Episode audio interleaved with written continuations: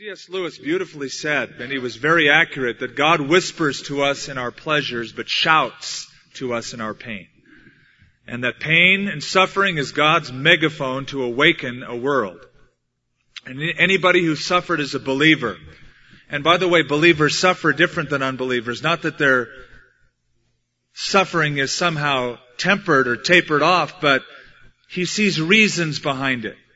It's not just blind happenstance. He understands that the suffering, the pain, the adversity has been somehow, for some reason, shaped by a heavenly Father who loves him. And the acceptance of that can revolutionize that time of adversity.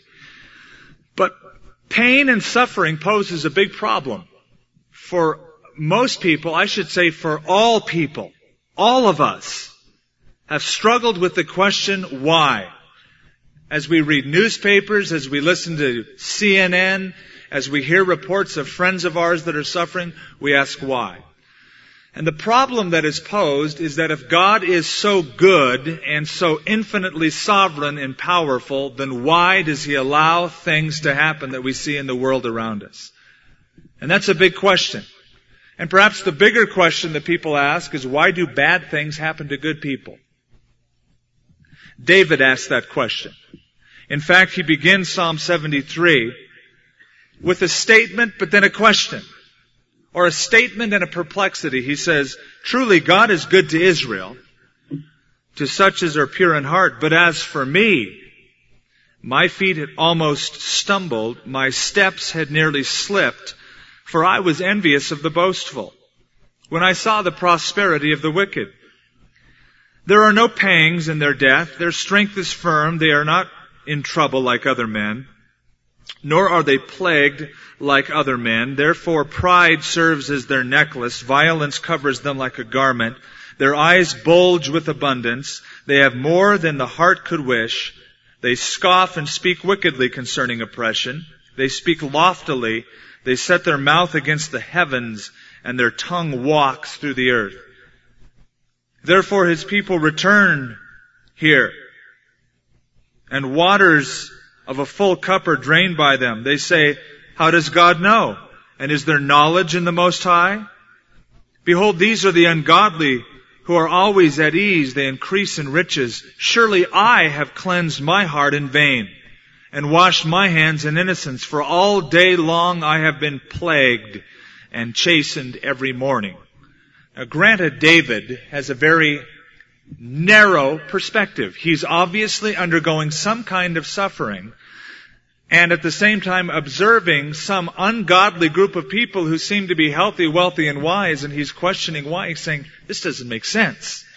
If you're so good and infinitely powerful, why do they have all the breaks and I have all the plagues? And he really wondered about that. If I had said, I will speak thus, behold, I would have been untrue to the generation of your children. When I thought how to understand this, it was too painful for me. People have grappled with this problem for years, by the way. You are not new to the question or the philosophizing and theologizing of why there is pain and suffering in the world. Some of the greatest philosophers and theologians have been stumped with this question. Why do bad things happen to good people, or even why do bad things happen to God's people? That was David's question. Because that is a problem, people have tried to solve it with a number of ways and with a variety of systems.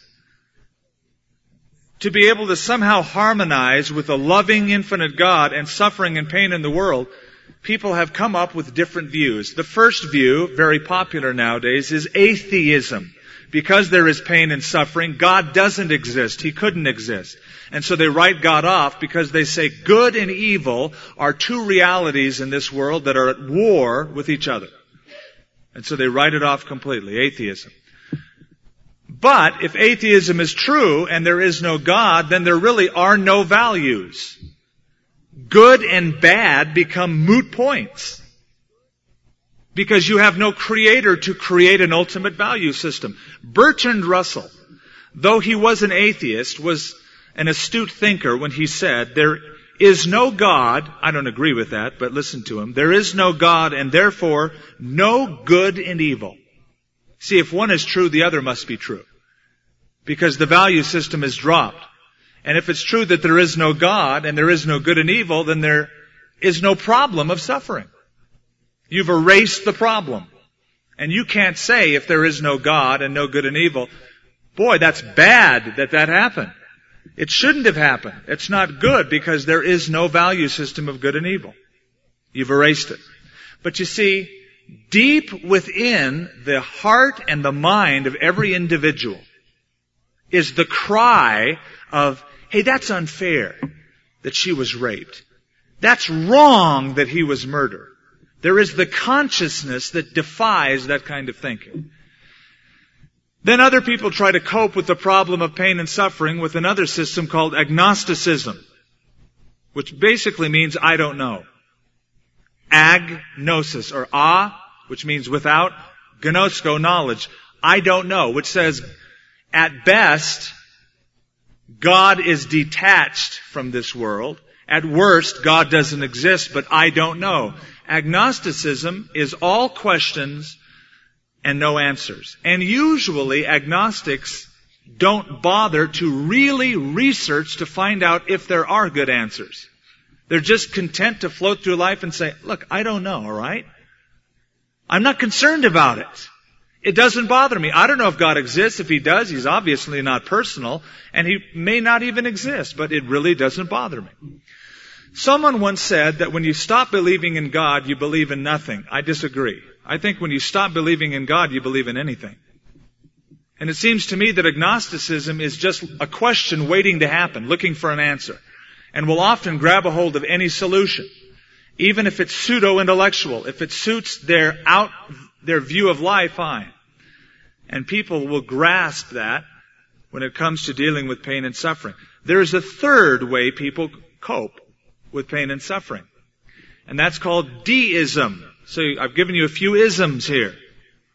You've got atheism, agnosticism, and deism. Let me explain what that means.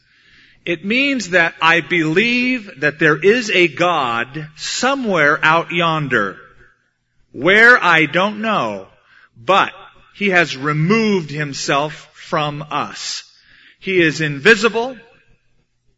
He is non-involved.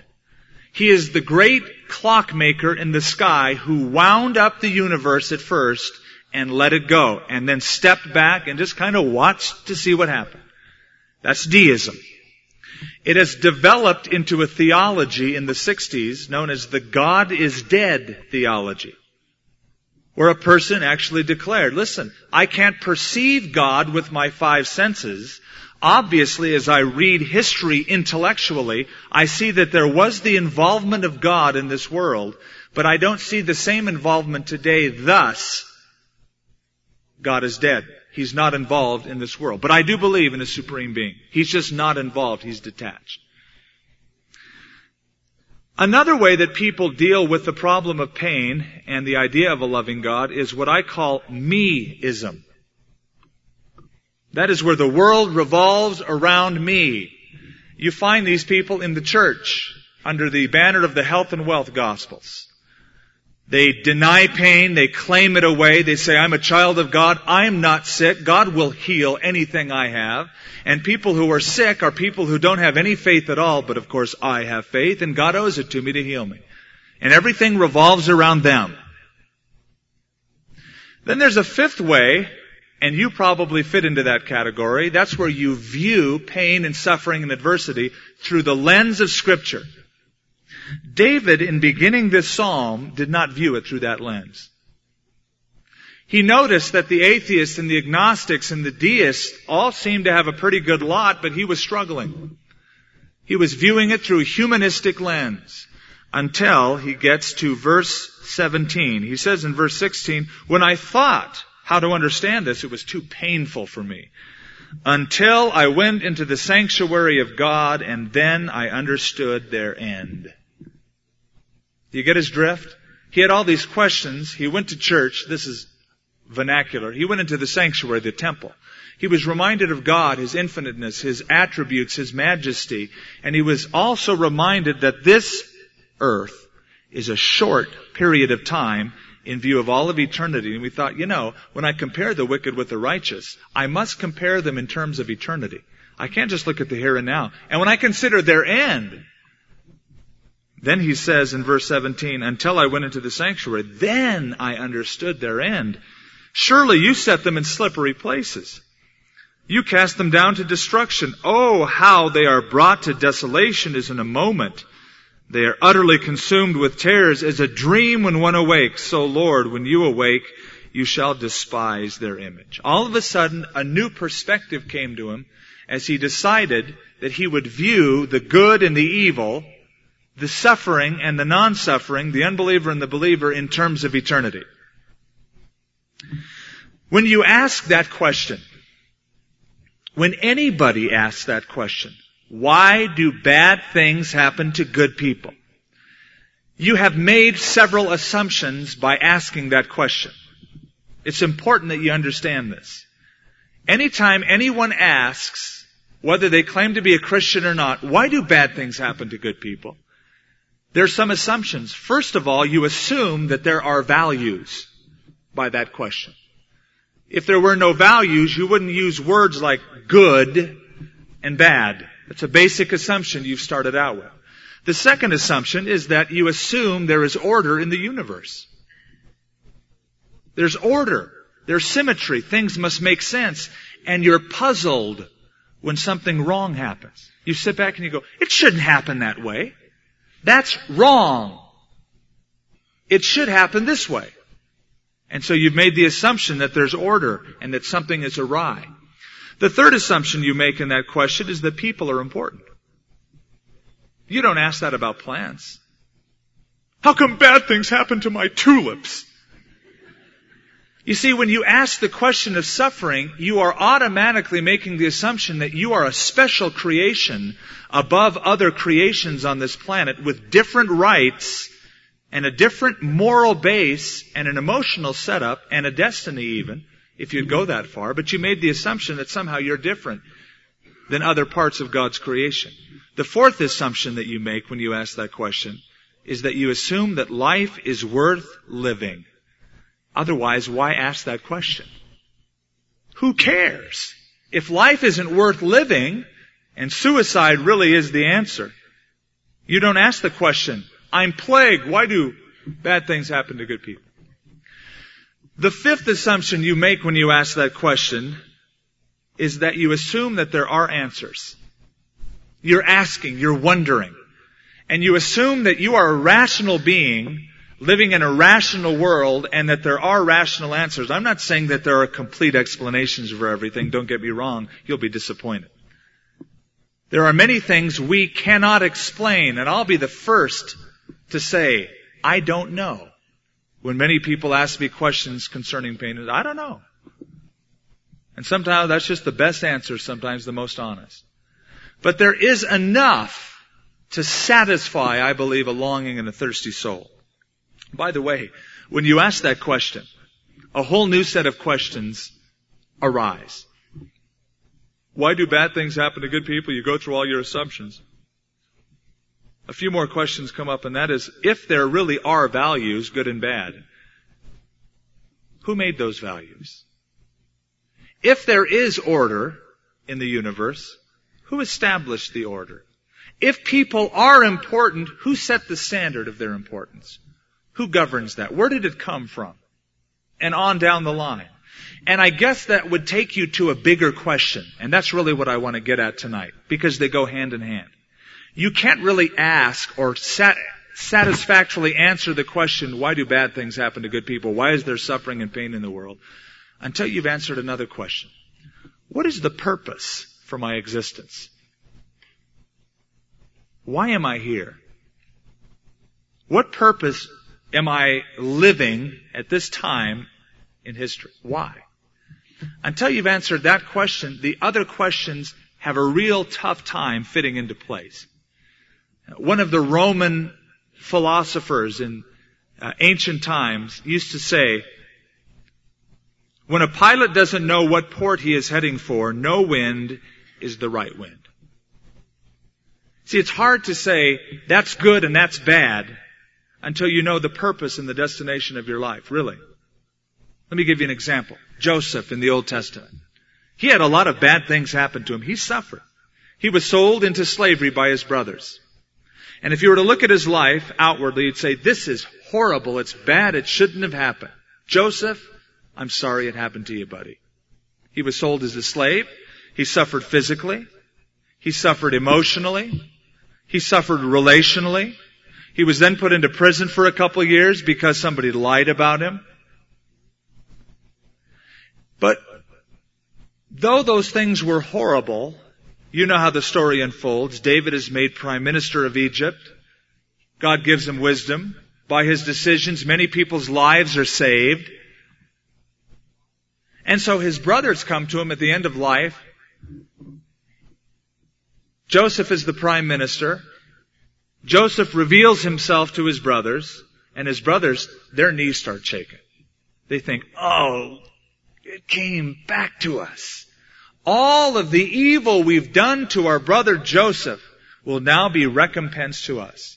Remember Joseph's response? He says, I forgive you, brothers. For though you meant it for evil, God meant it for good. I'm not mad at you. You had one thing in mind that you called evil, but God was using it, and this is good and God's will what has happened for the saving of many lives. So be careful how you tag what is good and not good, especially when it comes to pain and suffering. Oh, that's just horrible. You don't know until it's all over with. What you call evil, God might be using for a greater good that you and your limited human perspective have no way of discerning at this point. You meant it for evil. God meant it for good. You know, there's a scripture that you and I often turn to in pain and suffering, don't we? Romans 8:28. It's a comfort, but it's an enigma. I don't always agree with it. I just have to stake my claim in it. All things work together for good to those that love God and are called according to His purpose. I could handle that much easier if Paul would have written a few things work together for good. Or even lots of things. Or most things, but all things. Boy, that's something you really have to rely on when your back is against the wall. The purpose of life what is the purpose of life? Is the purpose of life and the meaning of life happiness, joy, always being smiley all the time? I don't think so. In fact, I think, even as Paul says, if you're a Christian and you've experienced some of the pain and suffering that we're speaking about somewhere along the line, you would have to still agree that though that comes as part of life, life is still worth living Suffering or no suffering. There's still a purpose. And you see, if you try to answer life's meaning and life's questions, like why do bad things happen to good people, with any of those above explanations that we started out with, eventually that can lead to fatalism. Let me give you a couple quotes. Bertrand Russell, whom I quoted, the notable British atheist, among other things, he was a, a brilliant gentleman, but this, notice what he said. He said, man is a curious accident in a backwater. That was his philosophy in life.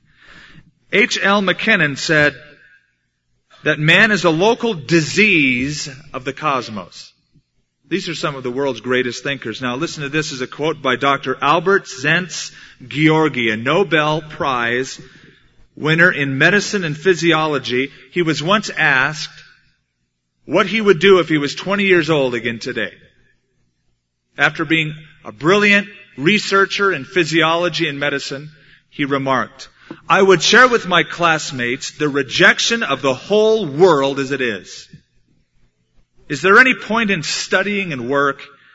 Fornication. At least that is something good. What else is there to do? Fornicate and take drugs against this terrible strain of idiots who govern the world. How would you like to go to him for encouragement when you're suffering? You can see the lens with which he viewed life and what that led him to. He saw the same suffering that you and I see, but he had a different resolution for it. He resolved it in a completely different manner. Why do bad things happen? Why is there evil? Well, there's a couple reasons, and I'm not going to satisfy all of the answers, but first of all, the Bible clearly states that when God created this world at the beginning, He created it with an intended purpose. And when God made it, He said He looked at His creation and He saw that it was what? Good! But something happened in Genesis, the fall of man, the invasion of evil, the rebellion against God, so that what you see today is not a universe as God has originally intended it. This is not what God had in mind. This is not good as God had intended. One day it will be. As Christians, we look forward to a new heaven and a new earth when God will vindicate. There will be justice. There will be righteousness. But until that time, this is not what God intended. You know, a lot of people ask the question, well, where was God in Ethiopia?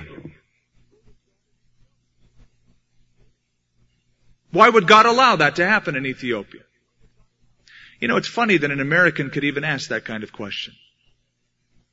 Seeing that the number one best-selling books in the United States are books on how to lose weight. And now one of the number one books is how to kill yourself. Commit suicide. The sanctity of dying. You know that there is plenty of food on this planet to give every single human being on planet Earth 3,000 calories per day. More than enough. The problem is hoarding. And so before we shake a fist and say, where was God in Ethiopia? You might want to ask yourself, where were you? And then we might indict the church and say, where was the church? In helping to spread out some of that. Then also, suffering on this planet is a result of freedom. You know, you have a choice. God did not make you a robot. He didn't say, you know, I want people to love me, so I'll create people with just the inbuilt uh, ability, without choice, to just love me. And so, every morning when they wake up, I will program it in their body to raise their hands and look up and go, I love you, Lord. Praise the Lord. Now, God wouldn't get off on that. Because God wants love, and true love means volition. And just by the fact that you have freedom, that means suffering. For instance, if a person gets drunk and drives recklessly down the road and runs over your friend, you're going to blame God for that? That person had a free choice and he made a stupid choice. And he has a freedom to rebel or he has a freedom to love God and obey. But to blame God for somebody else's lack of responsibility and even stupidity is ludicrous. Then there is also suffering in the world just because of the laws of nature. Follow my drift. Gravity keeps things on the earth. It keeps you from floating away. It's a law of nature that God has built into our system. However, gravity is a blessing, but it can be a curse. If you fall off a building, whether intentionally or accidentally, the law of gravity will not be inoperative. It'll still work. And to your destruction. Hurricanes is one of the Earth's ways of releasing pent up energy as the heat from the southern climates is pushed northward. And the pressure develops to release the pressure off the earth. The hurricane is developed. But you can get in the way of it. It's a natural law of nature. Earthquakes. There are fault lines on our planet Earth that are a blessing. The planet Earth couldn't survive without fault lines because the planet with its pressure needs to adjust constantly. And so those plates are always shifting. Otherwise the planet would break up if there weren't fault lines. But if you build your house on it, eventually, you don't know when, but eventually there are going to be problems. That's just part of nature. Then there's just what man does by himself. There's man-made problems. Just think of technology. If there were no automobiles, there would be no auto accidents. Every year, 50,000 people are killed on the road. Half of them are because of drunk drivers. Man's rebellion, man's man-made technology. You know, you think about Ethiopia for a minute. At one time, the entire northern plain of Africa was fertile and green and productive. Man started cutting trees down. And when man started cutting trees down, the topsoil began to erode when the rains came. When the topsoil eroded and took it all away, pretty soon, after many, many years, it turned into desert. It invited more heat. The African tribes started moving southward, cutting down trees as they went. Other people started coming in to get trees, cut them down, and the process happened all over again. In India, you know, I've been to India several times. There's plenty of food and productivity in the land of India to sustain that country and export to all over the world, to feed the world. But the problem is their worship system. They worship rats. And if rats come in and eat their grain, it is a sin for them to stop that rat or to kill that rat or to kill a cow who'd be driving, you know, the word holy cow really is an operation in India. I saw a bus driver veer to get away from a cow that was in the road, not knowing that there was a man on the side and he killed the man. Human life has become devalued because animal life has become elevated. It's a warped system. You take away that warped system, re-educate, give them a spiritual foundation and things could change. So, why does God allow these things to happen? Because man is a being of volition and he makes choices and he makes wrong choices. But love does require a choice. But before we get much into this, and we have about 15 minutes left, there's something we overlook. I often notice, in fact, it's ironic to the point of humor. When people are sitting around discussing pain and suffering and why is there evil in the world, the problem of evil, nobody speaks about the problem of good. There is much more good at any given time on earth than there is evil. And there is much more peace worldwide than there is war and devastation. There's more beauty than ugliness, but nobody speaks about the problem of good. We're all concerned about that black dot on the white sheet. And that's all we can focus on. That's all we see. It was C.S. Lewis again who said, the question is not why do the innocent suffer, but rather why we don't all suffer more in the light of man's rebellion. Now, uh, Paul said that he wouldn't turn to Job uh, in that time. I'd like you to turn to Job now for just a moment. First of all, turn to Job chapter 1. We're going to look at his particular predicament.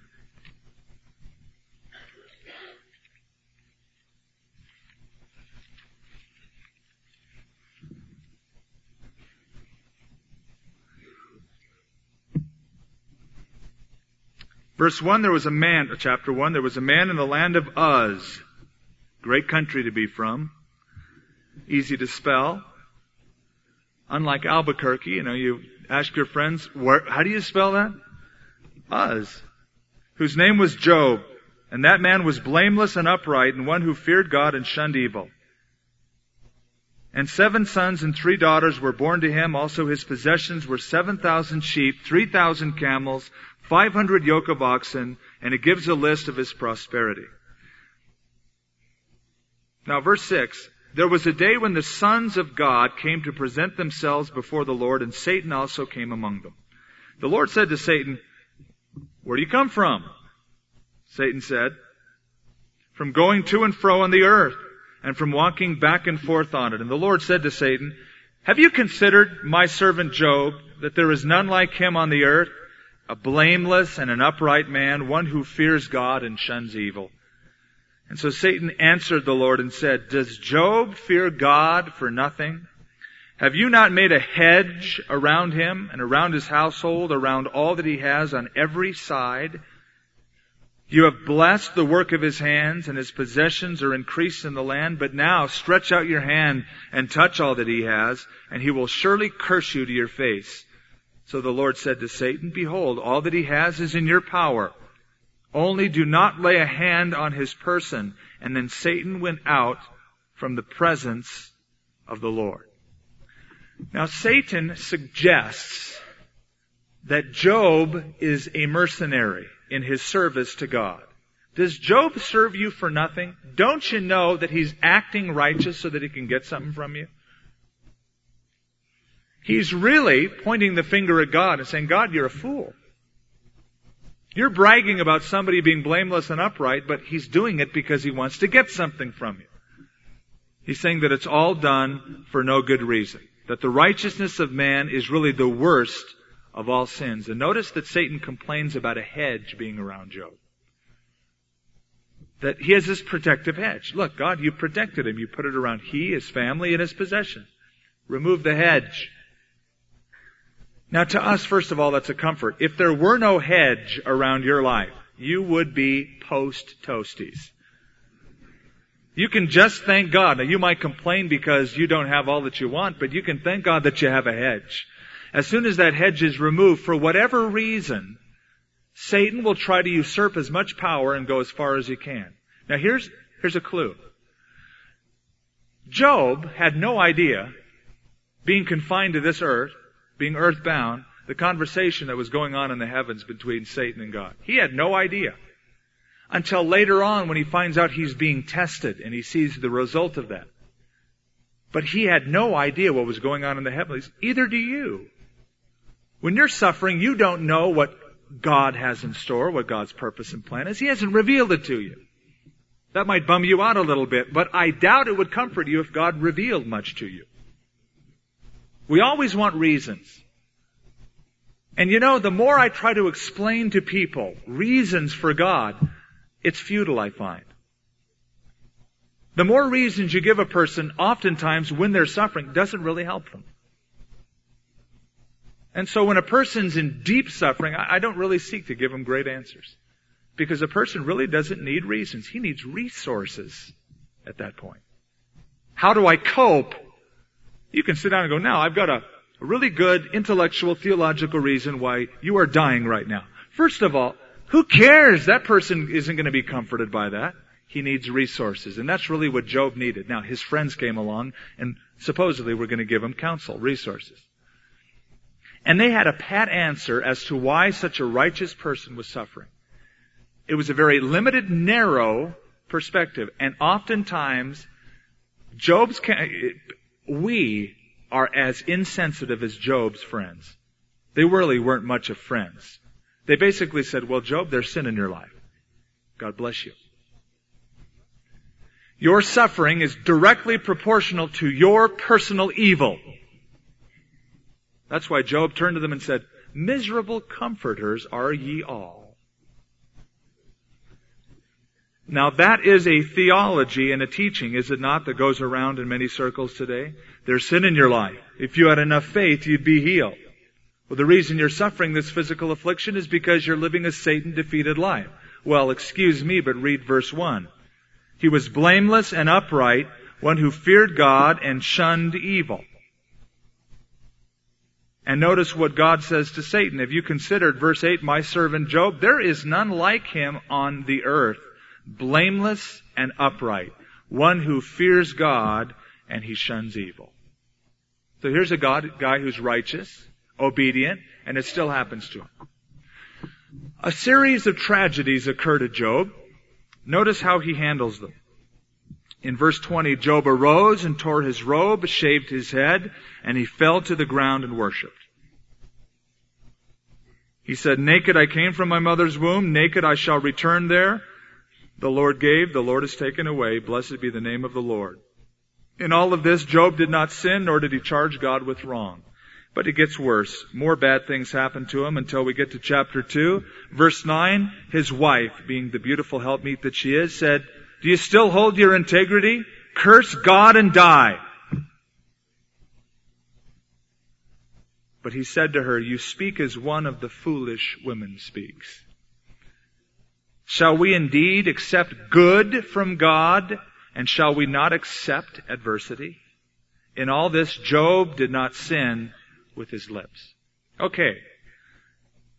His friends try to counsel him all through this book and try to give him the reason why evil has come upon his life. No good answers come out of it until we get to chapter 23. And an interesting development occurs in this book. In chapter 23, Job is at the all-time low of lows. He feels totally beaten. He's feeling the ravage in his body. of disease. He's lost his goods. He's lost members of his family. He feels horrible. And when a person is experiencing extreme suffering, the words that he speaks come from the depth of his soul. And so if you're counseling someone in this, listen carefully, but listen with your heart. Listen with your heart. Don't just listen to his words. Listen to how he's feeling. And Job speaks from his heart because when you're suffering, you just, you keep it short. Remember the last time you were sick? Did you want to engage in lengthy conversation? It was usually like, well, how are you doing today? Uh, aspirin, water, bed. You didn't have much to say. Job doesn't either, but what he has to say is important. In verse 1, Job answered and said, Even today my complaint is bitter. My hand is listless because of my groaning. Oh, that I knew where I might find him. See, that's the question we ask. Okay, I'm suffering. Where is God in all of this? I want to find God. What's the purpose? That I might come to his seat. I would present my case before him, and I would fill my mouth with arguments. I would know the words which he would answer me and understand what he would say to me. Would he contend with me in his great power? No. But he would take note of me. There the upright could reason with him, and I would be delivered forever from my judge. Look, I go forward, but he is not there, and backward, but I cannot perceive him. Have you ever felt like that as a Christian? Paul felt like that. Paul Clark here. He was talking to us before as he was sharing. You feel so far from God. Where is he? Now one of the problems we have, not only in suffering, but all the time, is that we don't see him. He's invisible. That doesn't make, we think, for a normal, healthy relationship. You know, it's easy to have a personal relationship with someone you can shake hands with, hug, get eye contact with. God's invisible. And it seems like He's even more so when we're suffering. Sometimes.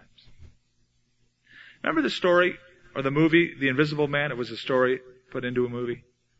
How that science came up with this new potion and the guy drinks it and somehow he becomes invisible. Now we've thought, wow, that'd be great. I'd love to be invisible because there's some conversations I'd like to listen to and have nobody know that I'm there. There's things I like to do to people and not let them know that it was me. But that blessing became a curse because the invisible man, though invisible, was still a man. And when he needed to survive, he had to touch the physical world. So when he needed food, you'd see the food floating across the room. Or the shirt or the clothes that he was wearing walk without a person in it. That which was seeming to be a blessing ended up to be a curse. We want to see, we want to feel, we want to touch. And we don't when it comes to God. Though we can experience God's presence, sometimes even feel, and yes, sometimes I believe even hear the voice of God.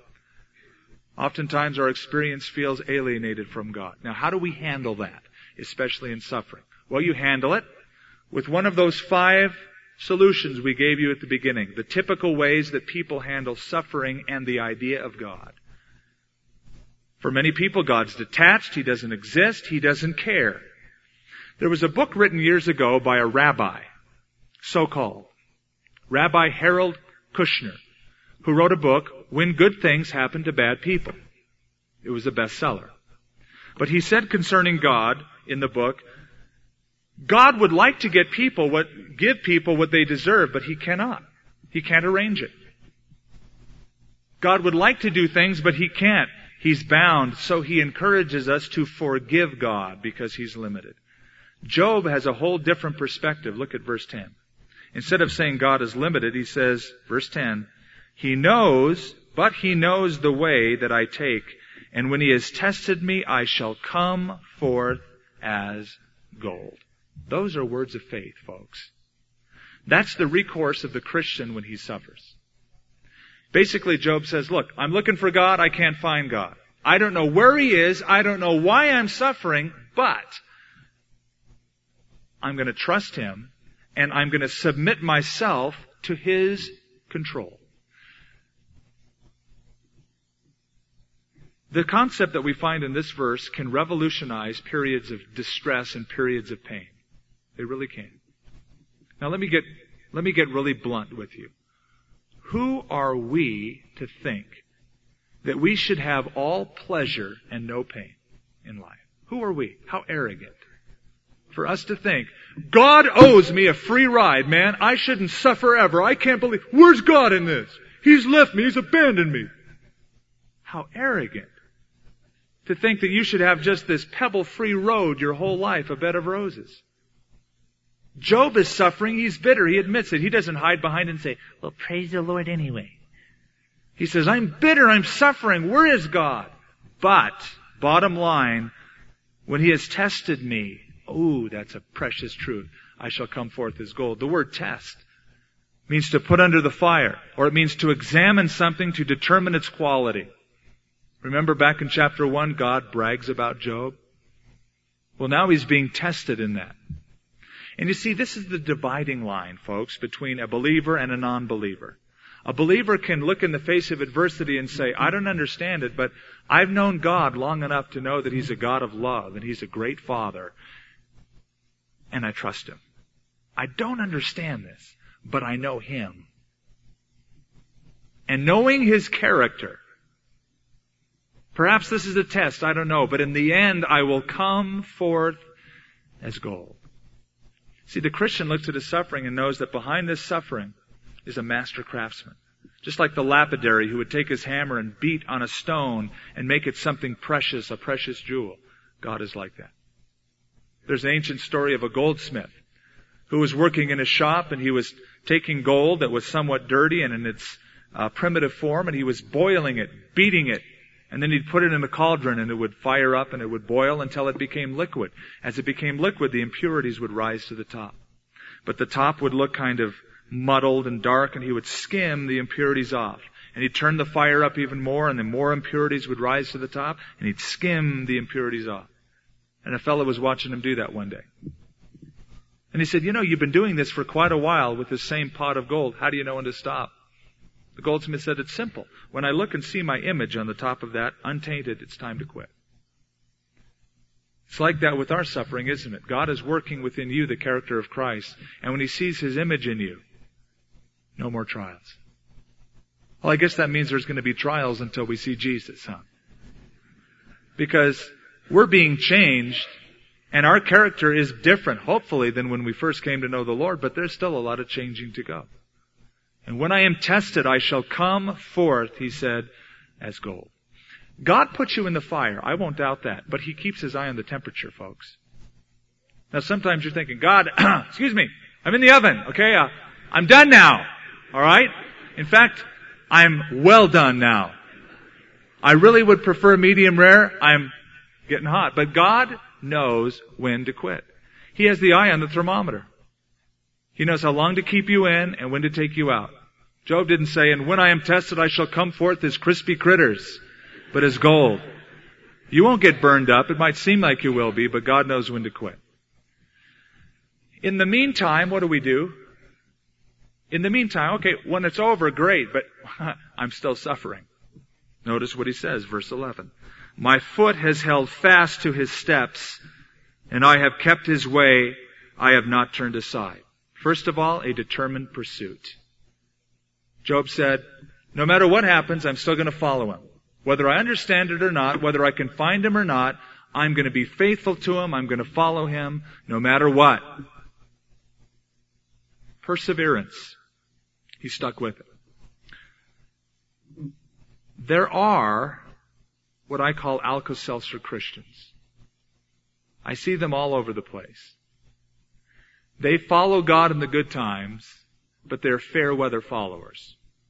I call them Alka-Seltzer Christians because they come to know Christ and they have a great fizz, great joy and excitement, but they fizz out after a period of time. They start with great, but then they just wear out because they're fair weather followers. Job said, I'm going to stick it out. Secondly, in verse 12, I have not departed from the commandment of his lips. I have treasured the words of his mouth more than my necessary food. He had a determined priority of leaning on the promises of God. Now, I made a statement I want to reiterate. In times of adversity, reasons don't help as much as resources. Explanations don't help as much as promises. I could prove it to you. I could take you into a hospital room where there are Christians that I know and unbelievers, and you just listen to their testimony and watch how they suffer. And watch how they cling to the promises of God and how that seems to lift them up and give them purpose, like Job when they couldn't understand the things that were going on around them. Okay, we've covered very briefly and very inadequately the problem of suffering. I want to shift for a minute in closing to those of us who are well. A word to the well here instead of a word to the suffering. Job's friends made mistakes that we don't want to repeat. When we are counseling or dealing with someone in extreme suffering and pain. First of all, they reacted to Job's words rather than his feelings. They became junior attorneys. Now I heard what you said, Job, regarding this, and then they just hammered him for it. That's not the way to address a person. Because people in suffering, even godly mature people, can say some pretty weird things. And instead of just listening to the word, get behind the words and listen to the feelings, not just with your ears, but listen with your heart. Because a person in suffering feels threatened, insecure. And words come from their mouths that you just have to kind of take with a grain of salt. Secondly, they explained rather than encouraged. Not one of them said, Job, come here, buddy. Put my arm around you. I don't know what you're going through, man, but I love you. And I know that God loves you, and I know that you're probably doubting that man right now. But I just want to let you know that I love you and that God loves you and I'm your friend. You can call on me. I'm here for you. They sought to explain and philosophize and theologize rather than encourage him. You know, oftentimes people who are suffering ask lots of questions, but it doesn't necessarily mean that they want lots of answers. Sometimes it's best to just listen and go, boy, that is hard. Yes, that is tough. Let's pray together. I'm here for you. But there was no encouragement here. And actually, there aren't always good answers. Like I said, I, I meet with people who suffer and they say, why does this happen to me? You know what? I don't know. I don't have all the answers. I don't know, but I do know how faithful God is and how good God is. I don't doubt that. And I remind them of God's promises and give them God's resources. And you know why that's important? It's important because when they receive God's comfort, one day they come out of the shadows, they're going to meet people who are suffering. And they have walked through the experience of that that's so valuable. In fact, Paul said, God comforts us in all of our tribulation, that we might comfort those who are in any trouble with the same comfort that we've received from God. We get comforted, we turn around and we comfort others. Father, we want to thank you. Though we don't understand all of these problems of pain and suffering, we do understand you. We know in whom we have believed. And we thank you, Lord, that you are in our balcony encouraging. I pray, Father, that the ministry of encouragement would pervade your body. We see evil around us, suffering just because of the freedom of man, laws that govern the universe, man-made problems, But whatever the cause, Father, I pray that we would be part of the solution. Since the church is called the body of Christ, that we would be your hands to extend to other people. We'd be your feet and we'd be swift to run on errands of mercy. We'd be as your mouth speaking promises and comfort. And we'd love for Christ's sake.